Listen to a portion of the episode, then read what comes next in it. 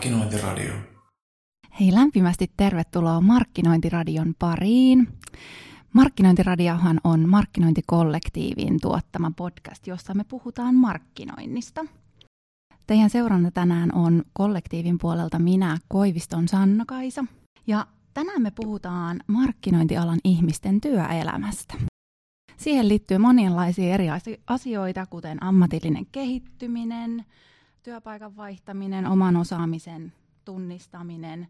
Ja jostain syystä siihen liittyy myös datalla johtaminen, mutta sitten me kuullaan vähän lisää myöhemmin. Jakson parissa me palataan keväällä julkaistuun urakyselyyn, johon vastasi meidän kollektiivilaisia lähemmäs 600 henkeä ja jutellaan myös niistä, niistä löydöksistä vähän lisää. Mutta onneksi mä en ole tänään täällä ollenkaan yksin, vaan mulla on vieraana kaksi ihanaa, ihanaa naista, Marianna Melin ja Heini Järvinen Aon Assessmentiltä. Lämpimästi tervetuloa. Kiitos Sanna-Kaisa. Kiitos oikein paljon. Kiva olla täällä. Kyllä. Hei, äh, ennen kuin mennään asiaan, niin totta kai halutaan kuulijoille esitellä teidät, teidät vähän tarkemmin. Niin Heini, aloitatko sä ja kerrotko vähän itsestäsi ja, ja mistä tuut ja omasta taustasta ja, ja myös Aon Assessmentista? Mä oon tosiaan Järvisen Heini. Mä aloin miettimään, että mistä mä mistä mä tuun ja mitä mä oon tehnyt, niin ehkä mä oon vähän tämmönen tämän ajan ilmentymä työelämässä, että et ei ole yhtä semmoista paikkaa, mistä olen tulossa, eikä ehkä ole yhtä semmoista paikkaa, mikä on menossa. Mä oon tehnyt aiemmin, aiemmin taloushallintoa ja talousohjauksen parissa töitä ja sitten opiskelin psykologiaa ja tein kliinisen psykologin hommia ja nyt sitten täällä Aun Assessmentilla psykologina – ja mitä me tehdään, niin, niin AN Assessment on, on henkilöarviointeihin ja, ja niihin liittyviin ratkaisuihin erikoistunut yritys. Mitä sä haluaisit, Mimmi, tähän sanoa tai lisätä? Niin, lyhyesti. Tuo on aina vaikea kysymys sanoa lyhyesti, että mitä me tehdään tai mitä on assessment tekee, mutta siis käytännössä me ollaan testitoimittaja, ja niitä testejä käytetään siis henkilöarvioinnissa sekä rekrytoinnissa että henkilöstön kehityksessä. Marianna eli Mimmi, saako sinua kutsua sillä nimellä kutsua, tässä? Yes. Tota, kerrotko sä hei myös itsestäsi vähän, että mistä sä oot tähän pöytään tullut? Joo, ei mullakaan ihan tämmöinen näin suora polku ollut, että mä oon aikanaan lähtenyt opiskelemaan kasvatustieteitä ja sitten huomannutkin olevan aika kiinnostunut ihmisistä, ihmisten käytöksestä ja mikä meihin vaikuttaa ja miksi me käyttäydytään niin kuin me käyttäydytään ja sitten mä kanssa olin siellä kliinisellä puolella hetken aikaa, toimin psykologina, kunnes sitten tämä työ- ja organisaatiopsykologia rupesi kiinnostaa vähän enemmän ja tässä sitä ollaan. Ja ihmisistähän tässä on kyse siis, tehdäänpä oikeastaan mitä tahansa mm. nykypäivän työelämässä mulla istuu nyt mua vastapäätä tässä siis kaksi psykologiaa ja mä huomaan jännittävän ja miettivän, että mitähän mua ar- mitenkään mua arvioidaan tässä koko ajan. Mutta hei, miten tota, millaisena niin taas sit, jos ajatellaan, että me puhutaan nyt markkinointialan ihmisten podcastista, niin millaisena markkinointi teille psykologe- psykologeina näyttäytyy? No sehän on aika puhdasta psykologiaa se markkinointi. Et, joo, sitähän se on, että miten vaikutetaan ihmisiin. Ja mehän ollaan hei tehty teidän kanssa jo pikkusen yhteistyötäkin tuossa keväällä markkinointikollektiivissa pyöräytettiin pilottikäyntiin urasparrauksen osalta ja ollaan saatu siinä tehdä teidän kanssa yhteistyötä. Meillähän on ollut siinä semmoinen pieni, pieni muutaman hengen porukka, jotka on lähtenyt tähän pilottiin mukaan. Eli siis uran, oman uran pohtintaa ja, ja sitä, että mihin päin sitä voisi viedä eteenpäin, niin ää, te kun teitte, me, mehän tehtiin siinä ura, urasparrauksen yhteydessä, käytettiin itse asiassa näitä AONin, AON Assessmentin testejä, niin tota, haluaisitteko te muistuttaa, että millaisia nyt tässä ää, markkinoinnin alalla ihmisille, millaisia testejä me tehtiin ja, ja tota, millaisia yleispäteviä havaintoja te teitte niin kuin meistä markkinoijista mm. työelämässä? Kyllä. Eikö se ollut, Mimmi, niin, että me, me annettiin ikään kuin tähän urasparraukseen osallistuneiden vähän itsekin valita, että, mm. että minkälaisia testejä sitten haluski, haluski tehdä. Mutta meillä oli sieltä, sieltä kykytestien puolelta aika, aika monenlaisia, monenlaisia testejä. Siellä oli muun muassa luovuuteen liittyviä testejä, päättelykykyyn liittyviä testejä. Ja ja mm. tota, Oli kirjallista ja numeerista päättelykykyä kyllä. ja ihan loogista päättelykykyä. Että vähän riippui siitä, että mitä ne tavallaan mihin suuntaan he haluaa ja mikä heitä kiinnosti itsessä, että mitä haluaa tutkia itsessä, että mitä piirteitä, mitä kykyjä, mitä taitoja. Kyllä. Ja sitten meillä oli myös, myös tämmöinen työkäyttäytymisen tai työpersoonallisuuden kysely, johon kaikki halusivat vastata ja, ja myös motivaatioarvokysely. Ja, ja tota, ainakin itse koin sen tosi antoisana nämä, nämä purkutilaisuudet, missä käytiin sitten näitä, näitä, näitä ikään kuin tuloksia ja vastauksia läpi. Ja, ja, ja vaikutti siltä, että, että ne, kenen kanssa itse niitä läpikävin, niin, niin oli tosi kiinnostuneita jotenkin niistä omista vahvuuksista, mutta olivat myös tosi avoimia jotenkin niille omille kehitysalueille ja, ja jotenkin halukkaita myös, myös tekemään niille, niille jotain. Ja kauhean, kauhean avoimia sille, että, että, että mitä, mitä ulkopuolinen ikään kuin sparraa ja millä tavalla ja mihinkä suuntaan. Ja, ja, ja jotenkin jäi semmoinen, semmoinen olo heistä, että, että, että aika semmoisia päämäärätietoisia henkilöitä ja, ja kehittymishaluisia ja hirvittävän fiksuja ja mukavia. Todella, todella kiva jotenkin vuorovaikutus oli heidän kanssaan. Joo, toi oli kyllä sitten se oli mun mielestä ihan huikean mielenkiintoista, että ne oli tosi eri vaiheissa uraansa nämä kaikki sparrin osallistujat, ja heillä oli hyvin erilaisia päämääriä, he oli hyvin erilaisia ihmisinä. Mm. Että ei oikeastaan tullut nyt harmiksi tämmöistä niin markkinoijaprofiilia, valitettavasti. mutta, tota, mutta näinhän se on, että ihmiset on erilaisia, saman niin kuin alan sisällä on hyvin monenlaista ihmistä ja monenlaisilla eri tavoitteilla. Mutta se, mikä oli tosiaan, se Heinin kanssa huomattiin yhdessä, että he oli hyvin avoimia ottaa sitä palautetta vastaan. Että mä aika varovaisesti ainakin itse kävin läpi vähän semmoisia ehkä yleisesti ottaen tämmöisiä ehkä jopa negatiiviseksi helposti tulkittavia puolia, että et siellä esimerkiksi saatoin puhua tämän tyyppistä, että et okei, että vaikuttaa siltä, että et, et kuormitus ei ole ehkä se sun suosikkiasia, että jotenkin vähän välttelet sitä mahdollisesti, että hyvin tällä jotenkin pehmeästi yritin käydä näitä puolia läpi, ja sitten sieltä saattoi tulla vastauksessa, niin no onhan mä suomeksi sanottuna aika laiska. Että oli jotenkin, mun mielestä oli niin, niin ihanan, ihanan niin avointa se keskustelu, että niin tämän tyyppistä. Joo. Sen itse huomasi myös, että, että kun käytiin näitä keskusteluja sitten teidän arvioinnin jälkeen, niin selvästi se oli herättänyt monenlaisia ajatuksia just siitä, että ehkä, ja mitä ainakin itse sai palautetta, että, että se on ollut hyvä, kun siinä ei ollut mitään painetta, että kun se tehtiin tällaisessa urasparrauksen mielessä, eikä esimerkiksi rekrytointimielessä, että tarvitsisi yhtään miettiä sitä, että mitä multa odotetaan, vaan pystyy hyvin rehellisesti sanoa, että no nämä on ne mun vahvuudet, nä, näistä mä tykkään, nämä on mun heikkouksia, ja tavallaan pystyy ehkä ottaa ne vastaan. Ja siinä mä luulen, että siinä on aika iso, iso avain sit myös niin kuin oman osaamisen kehittämisessä ja sen oman uran eteenpäin viemisessä. Joo, sen kyllä huomasi, että, että ihmiset olivat jotenkin tosi, tosi rehellisellä äm, meiningillä liikenteessä, ja, ja se vaikutti varmasti siihen siihen myös siihen lopputulokseen. Joo. Mm. Parhaimmillaan juuri näin. Joo.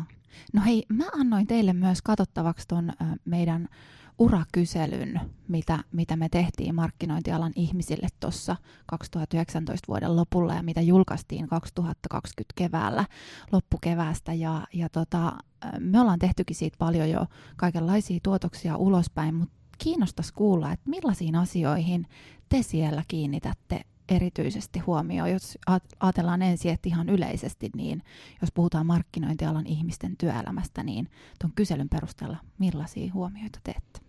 Hmm. Kumpis aloittaa? Me nostettiin sieltä aika paljon asioita, että oli itse asiassa tosi mielenkiintoinen kysymys, tai kysy, Kyllä. Kysy, kysely. Oli. Paljon dataa. Joo. No ainakin yksi tämmöinen nosto, mikä tuli, niin oli jotenkin huomasi tämmöisen, niin kuin, että ehkä työntekijöillä ja työnantajilla on tietyllä tavalla ehkä samoja toiveita, mutta jotenkin nämä ei kohtaa kuitenkaan. Että ihan tämmöisenä nostona, että näkyy, että on osa, niin kuin osaajapula näyttää olevan haasteena siellä työnantajien puolelta.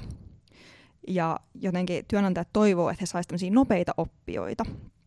Mutta sitten taas työnhakijoiden puolelta tai työntekijöiden puolelta näytti siltä, että se kehittyminen onkin sitten vaan tasin omissa käsissä, että se työnantaja, joka haluaisi niitä osaajia, ei näytä kouluttavan eteenpäin, ja sitten myös nämä työntekijät näyttää lähtevän sitten mielenkiintoisten työtehtävien perässä, niin tämäkin pisti vähän miettimään, että no onko sitä opittavaa sittenkään, tarvitaanko niitä nopeita oppijoita, jos työntekijät lähtee vaan tästä eteenpäin, että onko, onko nyt niinku oikeasti, että voisiko mahdollisesti ne työnantajat vaikka panostaa siihen, että nykyisistä työntekijöistä huolehdittaisiin paremmin? Mahdollisesti.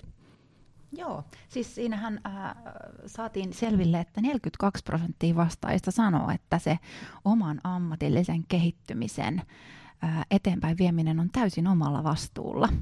Ja, ja taas sitten joka, joka neljäs äh, esimiesroolissa oleva meidän alalla myönsi, että, että joo, en mä taida antaa kouluttautumiseen oikein mahdollisuuksia.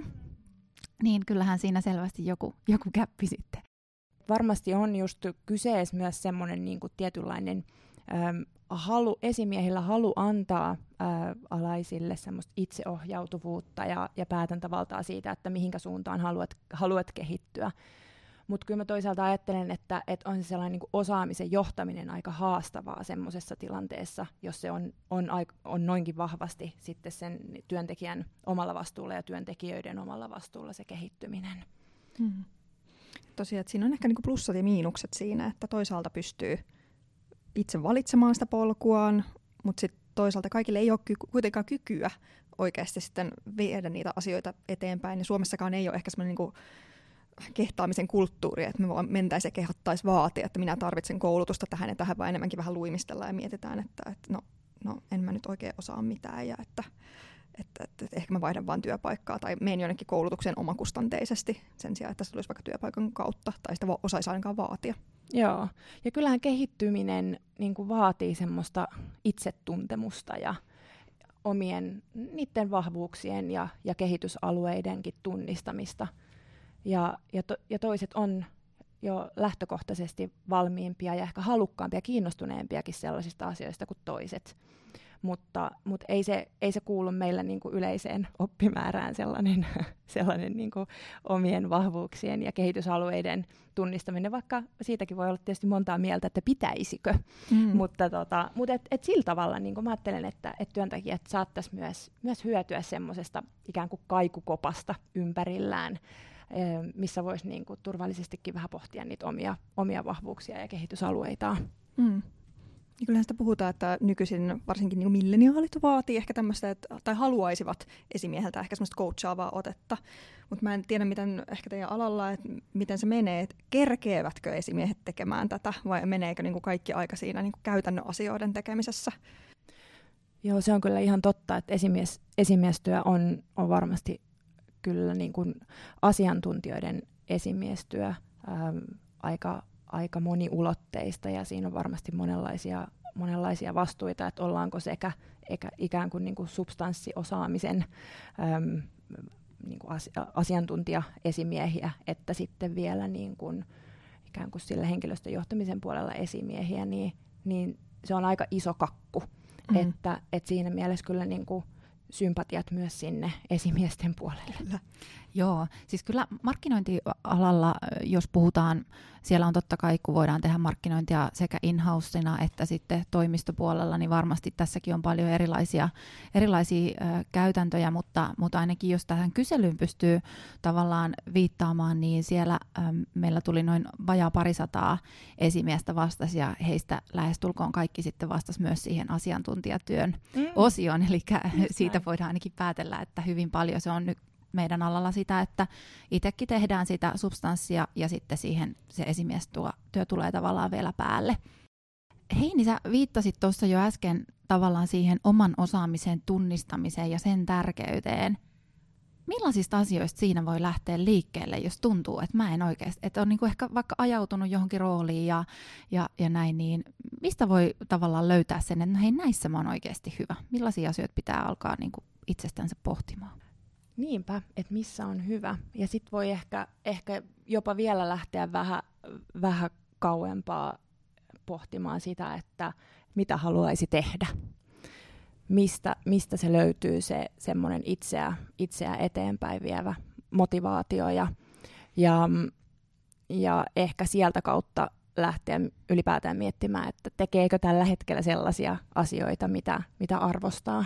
Ja sitten lähteä ehkä keskustelemaan siitä, siitä sitten esimerkiksi esimiehen kanssa tai jos se tuntuu aluksi liian pelottavalta, niin vaikka ystävienkin kanssa tai, tai työkavereiden kanssa tai puolison tai, tai, tai coachin kanssa ää, siitä, että et okei, mites, minkälaisia steppejä mun kannattaisi nyt sitten ottaa, että, että mä pääsisin, pääsisin siihen suuntaan, mitä mä ylipäätään haluaisin tehdä.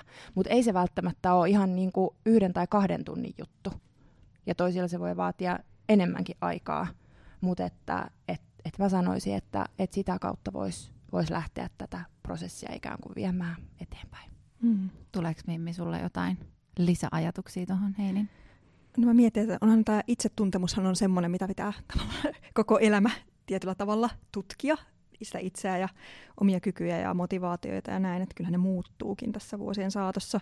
Mutta että onhan monta eri tapaa, että jos ajatellaan, että sä oot ihan hukassa, että huomaat, että sä oot roolissa, missä sä et pidä ja sit, jos sulta kysytään sun vahvuuksista, niin sä et oikein osaa sanoa, niin yksi tapa niitä vahvuuksia kartoittaa, niin on oikeasti ihan pyytää palautetta. se on vaikeeta. Tosi vaikeeta voi olla. Et voi kysyä kollegoilta, voi kysyä ehkä lähipiiriltä ensimmäisenä, jos se tuntuu helpoimmalta. Mutta sitten jos ne rupeaa vähän selviämään, että okei, muut näkee musta tämmöisiä piirteitä, niin kannattaa myös kysyä niistä, mitkä vähän itsestä tuntuu, että okei, että musta tuntuu, että mä oon vahva tässä. Niin kysy sitten semmoiselta ihmiseltä, joka on nähnyt sut semmoisissa tilanteissa toimimaan, että saisi vähän rehellistä palautetta. Että ei kysy vaikka puolisolta, että minkälainen mä oon töissä, kun ei se ole nähnyt, vaan että niin kysyy niiltä ihmisiltä, joilla voi olla se tieto.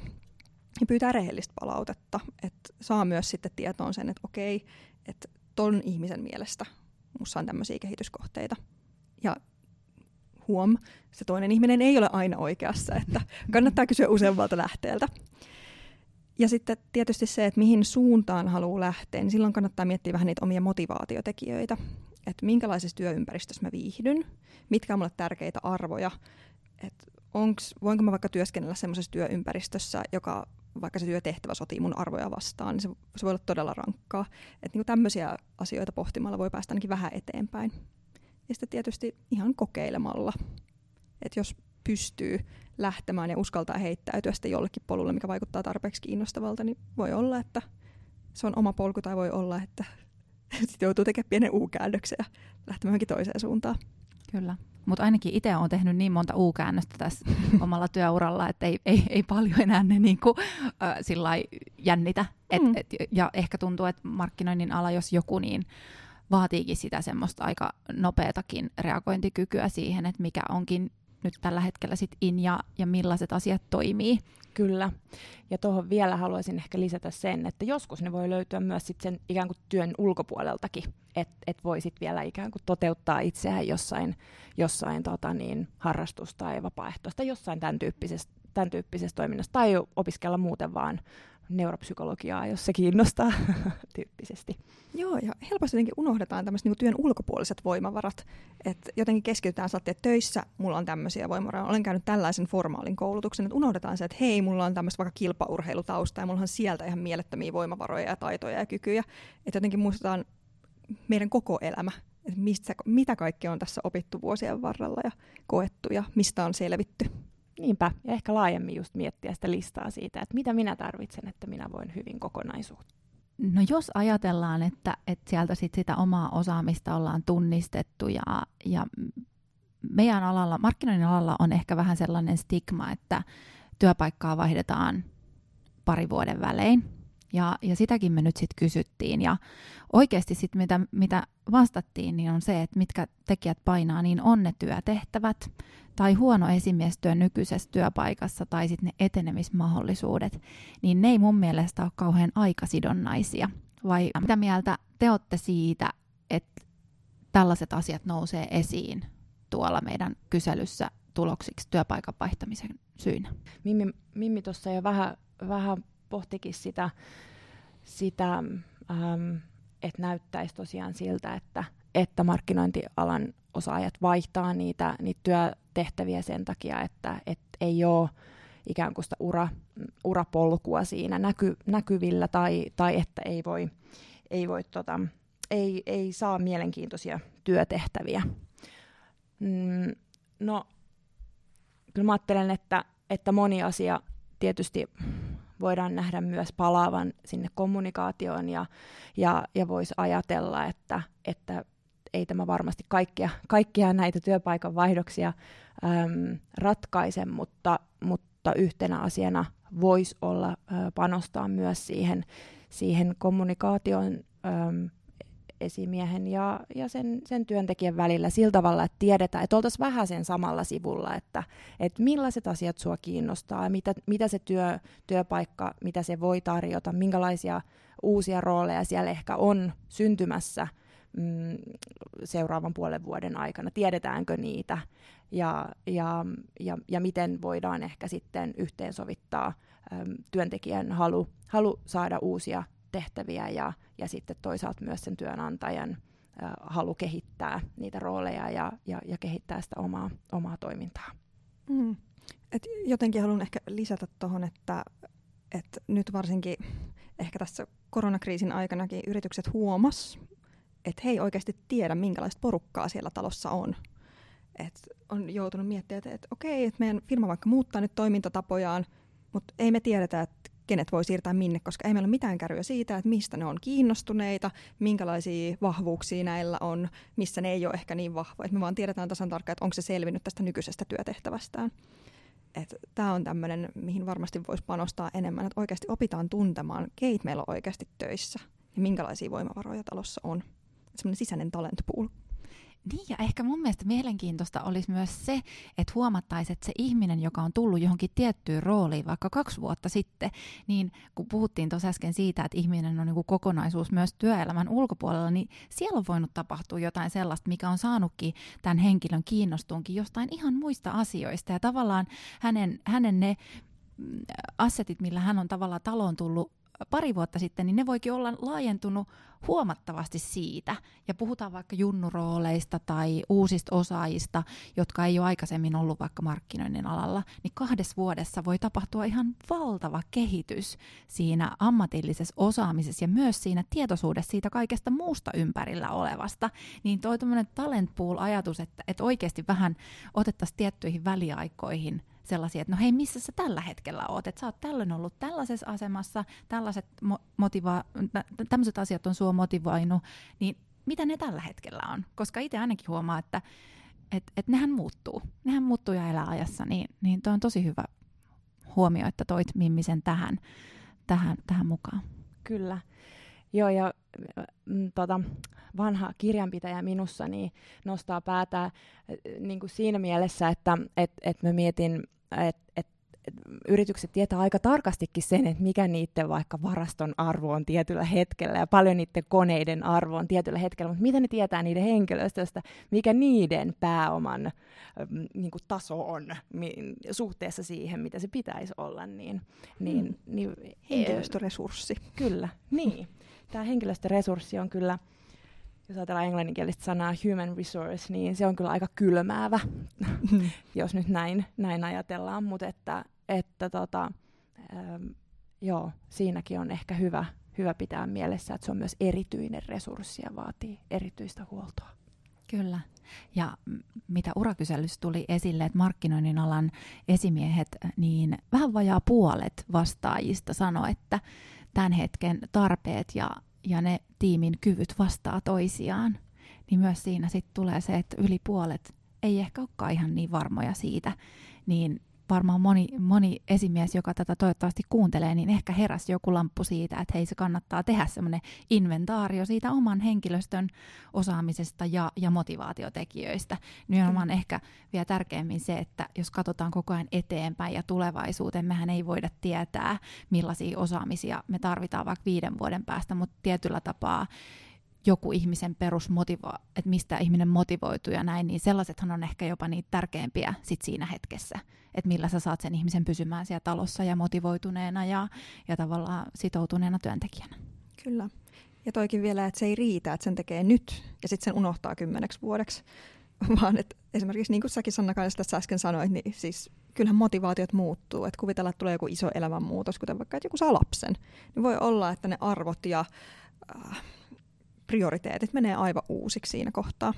No, jos ajatellaan esimiehiä, jotka on vastannut tähän meidän, meidän kyselyyn, niin ongelmana uusia ihmisiä rekrytoidessa on se, että ei riitä rahat tavallaan uuden ihmisen palkkaamiseen, niin onko tässä just ehkä myös semmoinen yksi kohta, missä voisikin kääntää sitä rekrytointia tehdessä vielä ehkä kerran katseet sinne nykyiseen henkilöstöön, vai mitä te olette siitä mieltä? Joo, Näin niin kuin lyhkäisesti Nyökkäilyjä näkyy. Joo, Kyllä, ne kyllä. ei ehkä nauhoitu tänne.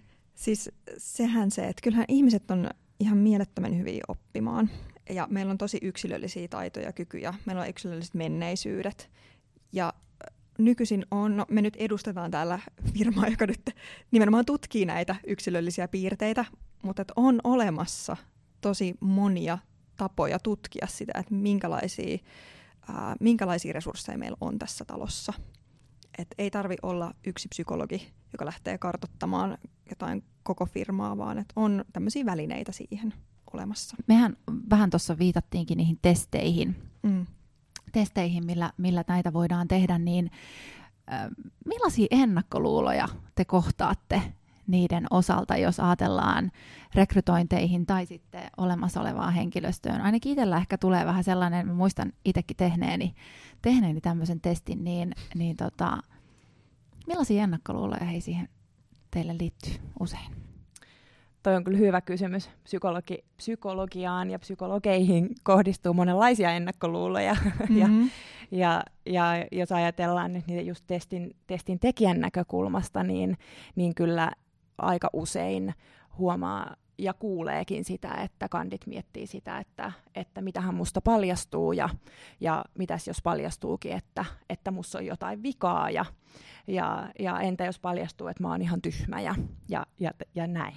Et tällaisia, tällaisia ennakkoluuloja ainakin ja, ja, ja, ja, ja jotenkin niin kuin haluaisin, haluaisin nyt sillä tavalla niin kuin, äm, luoda sellaista niin kuin, turvaa siihen ympärille, että, että, tota, että psykologithan meillä ei ole mitään, mitään niin kuin kristallipalloa, eikä me, eikä me nähdä kenenkään, kenenkään niin kuin ajatuksiin, äm, vaan, vaan, vaan nimenomaan, että jos käytetään vaikka joitain testejä vaikka rekrytoinnin yhteydessä, niin, niin me nostetaan sieltä niitä, niitä tärkeitä asioita, mitkä, mitkä vaikuttaa juuri sen rekrytoitavan position osalta tärkeiltä ja, ja mitä, mitä rekrytoivan esimiehen kannattaa ottaa huomioon, kun hän pohtii eri, eri kandidaatteja, että, että kene, kenet hän siihen, siihen, siihen valitsee. Ja, ja, ja näin ollen niin ei ole kyseessä siitä, että olisi vain olemassa yksi, ö, yksi ö,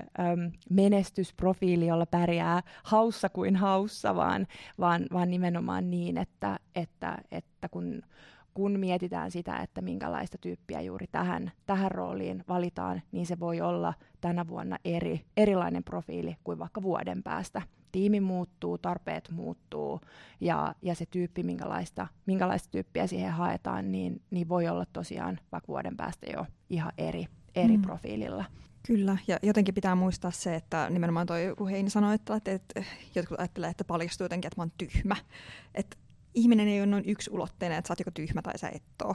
Et ei. Et meillä on kaikilla, siis ihminen on tosi moniulotteinen siinä mielessä, että meillä on kaikilla siis heikkouksia ja vahvuuksia. Että voi olla vaikka todella hyvä numeerinen päättelykyky, mutta vaikka heikko ää, luetun ymmärtäminen tai meillä voi olla tosi hyvä deduktiivinen looginen päättelykyky ja heikompi induktiivinen. Et siis meillä on hyvin, hyvin vaihteleva se meidän profa- profiili, ja että meillä kaikilla on niitä vahvuuksia ja niitä heikkouksia, että ei ole olemassa semmoisia yksisarvisia, jotka olisivat loistavia ihan kaikessa.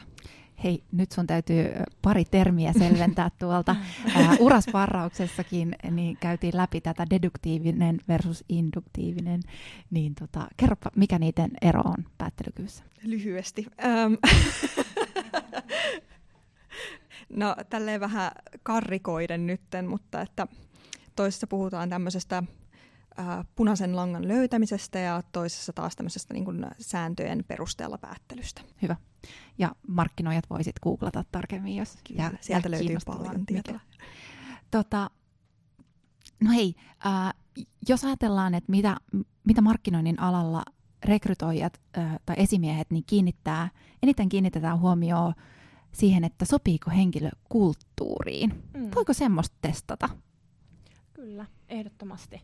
Yleensä, yleensä näissä henkilöarvioinneissa on, onkin tapana ja laajastikin tapana se, että tehdään aika tarkasti se, se analyysi siitä, että minkälaiseen tiimiin, minkälaiseen yritykseen, minkälaiseen hetkeen ollaan juuri nyt rekrytoimassa ihmistä ja, ja, ja, ja sitten sit me voidaan, voidaan arvioida kandidaateista niitä, niitä erilaisia, erilaisia ulottuvuuksia. Tosiaan niin kuin Mimmi sanoi, siellä ei ole sitä yhtä ulottuvuutta, vaan useampia ja, ja, ja katsoa myös siitä näkökulmasta, että miten, miten sinne, sinne juuri tähän tämän hetken yritykseen ja niihin, niihin arvoihin ja, ja siihen kulttuuriin se, se ihminen sopisi. Mm, ja toi on itse asiassa aika vaikea paikka sille ihmiselle, joka tekee sitä rekrytointia ja päättää, että no mikä tämä meidän kulttuuri on, mm. minkälainen tyyppi on sitten se, joka tänne niin kuin, sopii.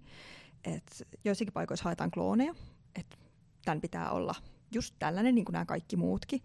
Mutta me just katsottiin, tässä oli Forbesissa aikana oli ollut tämmöisen Rei Inamoton tämmöinen hauska quote siitä, että että tämmöinen niin tehokas tiimi on tämmöinen, jossa on tämmöinen niin, kuin, niin sanottu hipster, hacker ja hustler.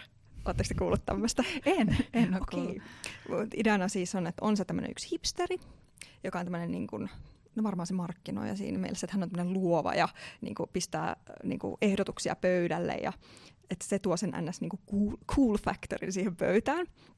Ja sitten hakkeri on tämä, joka tuo sen niin teknologiaratkaisun siihen, ja sitten hustleri on se, joka paketoi sen ja tuo sen massoille. Mutta voi, niin kaikki nämä kolme on tosi erilaisia ihmisiä, nämä voi ottaa hyvinkin yhteen, mutta sitten yhdessä nämä voi toimia ihan loistavasti tiiminä. Ne, jokainen tuo sen oman palikkansa pöytään, vaikka ne on erilaisia.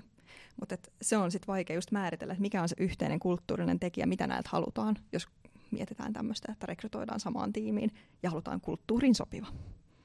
No voisiko siinä sitten toimia tämmöinen, että jos ajatellaan, että oltaisiin rekrytoimassa uusi henkilö, niin se olemassa oleva tiimi testattaisiin. Voisiko sieltä ehkä löytyä jotenkin semmoinen, että no t- tältä se nyt meille näyttäytyy tämmöisten joidenkin tiettyjen vaikka testien kautta?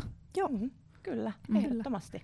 Ollaan joskus just mietitty tämmöisiä niin profiileja, että on vaikka niin koko tiimin tai koko vaikka yrityksen kaikki työntekijät pistetään motivaatiokysely niille ja sitten katsotaan sieltä keskiarvot, että nouseeko, että jotkut tietyt asiat motivoi tässä yrityksessä työntekijöitä erityisen paljon tai että he arvostaa tämmöisiä asioita erityisen paljon tässä yrityksessä, että jollain tavalla korostuvia asioita, niin siinähän se olisi. Mm.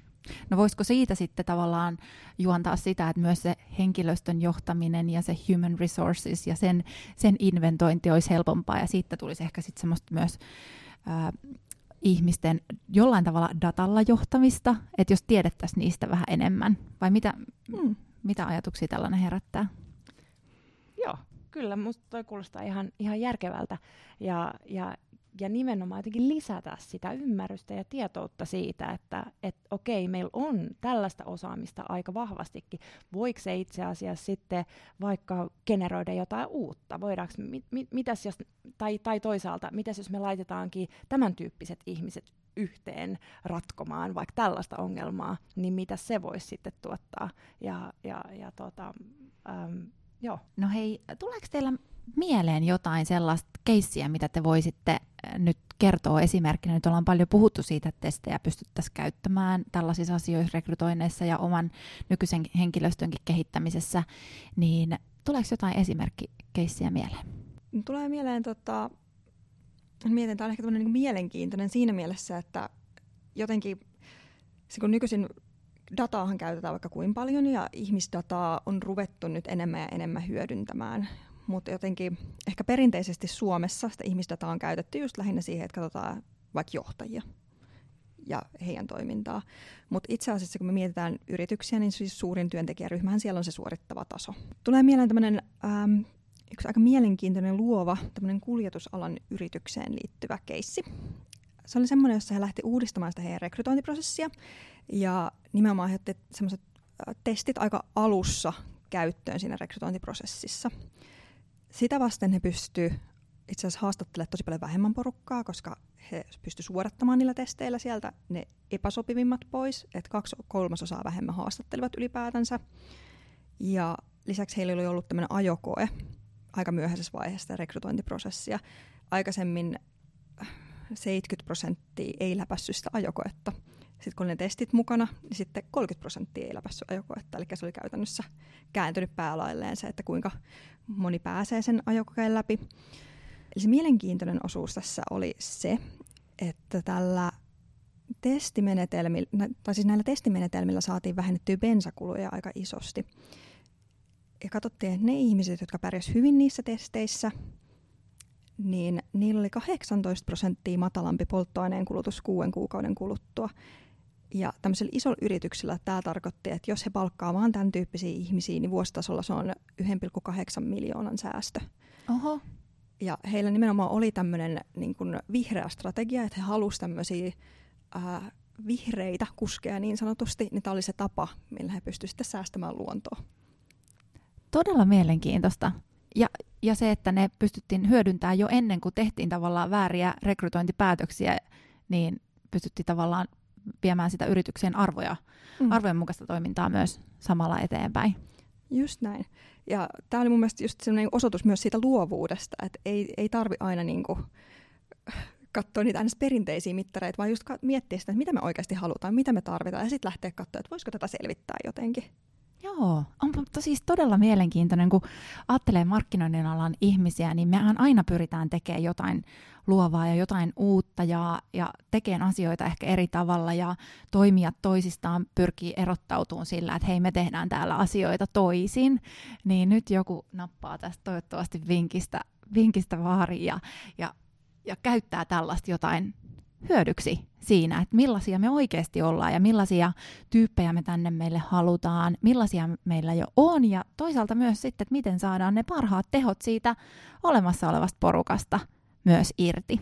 No hei, miten te näette sitten rekrytointien ja henkilöstön kehittämisen tulevaisuuden? Onko mitään sellaista? Sanoit Heini, että psykologeilla ei ole mitään kristallipalloa, mistä nähtäisiin jotakin totuuksia, totuuksia mutta mut aina kiinnostaa tulevaisuus. Markkinoinnin alalla puhutaan paljon siitä, että tarvittaisiin sellaisia henkilöitä, jotka ymmärtää dataa, ja, mutta sitten myös oltaisiin rohkeita ja ymmärrettäisiin myös liiketoiminnasta ja aika isoja, isoja niin kuin sanoja ja aihepiirejä, niin millaisena te näette, että miten, miten sinne voisi niin katsella, että mitä tulevaisuudessa tapahtuu? nyt tuijotetaan Heinin kanssa tästä toiseen ja mietitään, että kumpi aloittaa. Mm. siis onhan tässä vaikka ollut tämmöisiä, nyt on kulkenut aika paljon se trendi, että ihmisillähän nykyisin ei ole semmoista yhtä selkeää uraputkea ja yrityksissä ei välttämättä edetä niin hierarkiassa ylöspäin, vaan enemmänkin sivuttain ja nimenomaan, että kasvatetaan sitä omaa, omia mielenkiinnon kohteita, kohteita ja se urapolku voi olla hyvinkin vaihteleva. Että jotenkin ehkä hyvä pitääkin mielessä, kun puhuttiin näistä uukkareista tässä aikaisemmin, niin jotenkin, että ei se, se, että vaikka muuttaa sitä suuntaa, se ei tarkoita sitä, että pitäisi aloittaa alusta, vaan että niin kuin jokaisesta kokemuksesta saa jotain irti ja pystyy oppimaan. Ja se on itse asiassa varmaan olettaisin, että aika iso taito tulevaisuudessa, että pystyy sanottamaan ne omat vahvuudet, pystyy näkemään ne sen oman, sen oman osaamisen ja pystyy sanottaa sen niin, että se potentiaalinen työnantaja myös sen ymmärtää ja näkee. Tuleeko Heinillä vielä jotain lisäajatuksia tähän? Niin, varmaan, varmaan tota myös, myös siitä kehittymisen, kehittymisen näkökulmasta niin, niin voi olla, että ollaankin aika itseohjautuvia sen, sen kehittymisen osalta, mutta, mutta toisaalta sitten, niin kuin tuossa alussa vähän, vähän mainitsinkin ikään kuin siitä osaamisen johtamisesta, niin, niin ehkä joku semmoinen semmonen, mm, keskitie siinä, että, että, että yritykselläkin olisi jotenkin mahdollista ähm, pitää ikään kuin äh, siellä, siellä räpylässä vähän sen sitä, sitä osaamista ja, ja johtaa niitä uria yhdessä, yhdessä niiden työntekijöiden kanssa, niin, niin, niin ajattelisin, että, että siellä, siellä tuolla alueella liikutaan myös tulevaisuudessa. Mm. Ihan varmasti. Ja onhan se myös tavallaan teknologian kehityshän vaikuttaa tosi paljon meidän työnkuviin. Ja no aika harvaa työ, tavallaan työtehtävää pystyy kokonaan vaikka automatisoimaan. Et mä luulen, että osia työstä voidaan automatisoida, mikä tarkoittaa sitä, että työn kuvat tulee muuttumaan. Ja se, mikä pysyy, niin varmasti on se tietynlainen ihmiskontakti. Että kaikki tämmöiset niin ihmisiin liittyvät työt, ihmisten kanssa toimiminen, niin se tulee varmasti pysymään jossain määrin. Ja sitä kautta myös just nämä miten ihmisiin panostaminen tulee nousemaan aika tärkeäksi osaksi. Kyllä, ja vielä yhtenä, yhtenä tuli mieleen tuleva, tulevaisuuden työntekijät ja, ja miten, miten eri, eri, eri sukupolve, mm, sukupolven edustajia sitten, minkälaista esimiestyötä he arvostavat ja, ja, ja minkälaista, min, minkälaista työnteon kulttuuria he, he arvostavat, äm, niin varmasti varmasti siltä, siltä suunnalta tullaan tekemään tutkimuksia myös, myös jatkossa vielä enemmänkin ja, ja, ja toivottavasti tieto siitä myös sitten sit saavuttaa esimiehet. Toivotaan näin. Hei, meillä alkaa aika tulla täyteen ja, ja se tarkoittaa sitä, että mä kysyisin teiltä nyt tähän loppuun ihan sellainen, että jos, jos haluaisitte, että kuulijat muistaisi nyt tästä meidän keskustelusta jonkun yhden vinkkivitosen esimerkiksi esimiehenä, joka kuuntelee tätä, tai, tai sitten työntekijänä, niin millaisen vinkin te nyt antaisitte tästä eteenpäin? Esimiehenä yksi tärkeimmistä asioista on kyllä varmasti kuunnella. Kuunnella niitä alaisia, niin se lähteä selvittämään eri keinoin, että mitä vahvuuksia siellä talosta löytyy. Koska sieltä voi tulla ihan mielettömiä yllätyksiä. Että voi olla, että se työ on ollut tähän asti sitä, että ei oikeasti kerkeä, tekemään tämmöistä niin ihmisjohtamista kovin paljon, mutta sillä on hyvä varata aikaa välillä ja katsoa, että mitä täältä talosta oikeasti löytyy. Ja sitten työntekijöille, niin oikeasti selvittäkää niitä vahvuuksia ja opetelkaa sanottamaan niitä. Ja mä tiedän, että Suomessa on vähän tämmöinen kehtaamattomuuden kulttuuri, niin yrittäkää kuitenkin kehata, että edes itsellenne, että pistäkää vähän ylös, mitä sieltä löytyy ja kattokaa läpi koko elämä. Ja jos tuntuu, että ei, ei niin jotenkin itsestä lähde, niin sitten on näitä niin kuin firmoja, mitä mekin edustetaan, jo, joilla on sitten tämmöisiä välineitä, että pystyt saamaan niin ihan objektiivista tietoa siitä itsestäsi ja omista kyvyistäsi.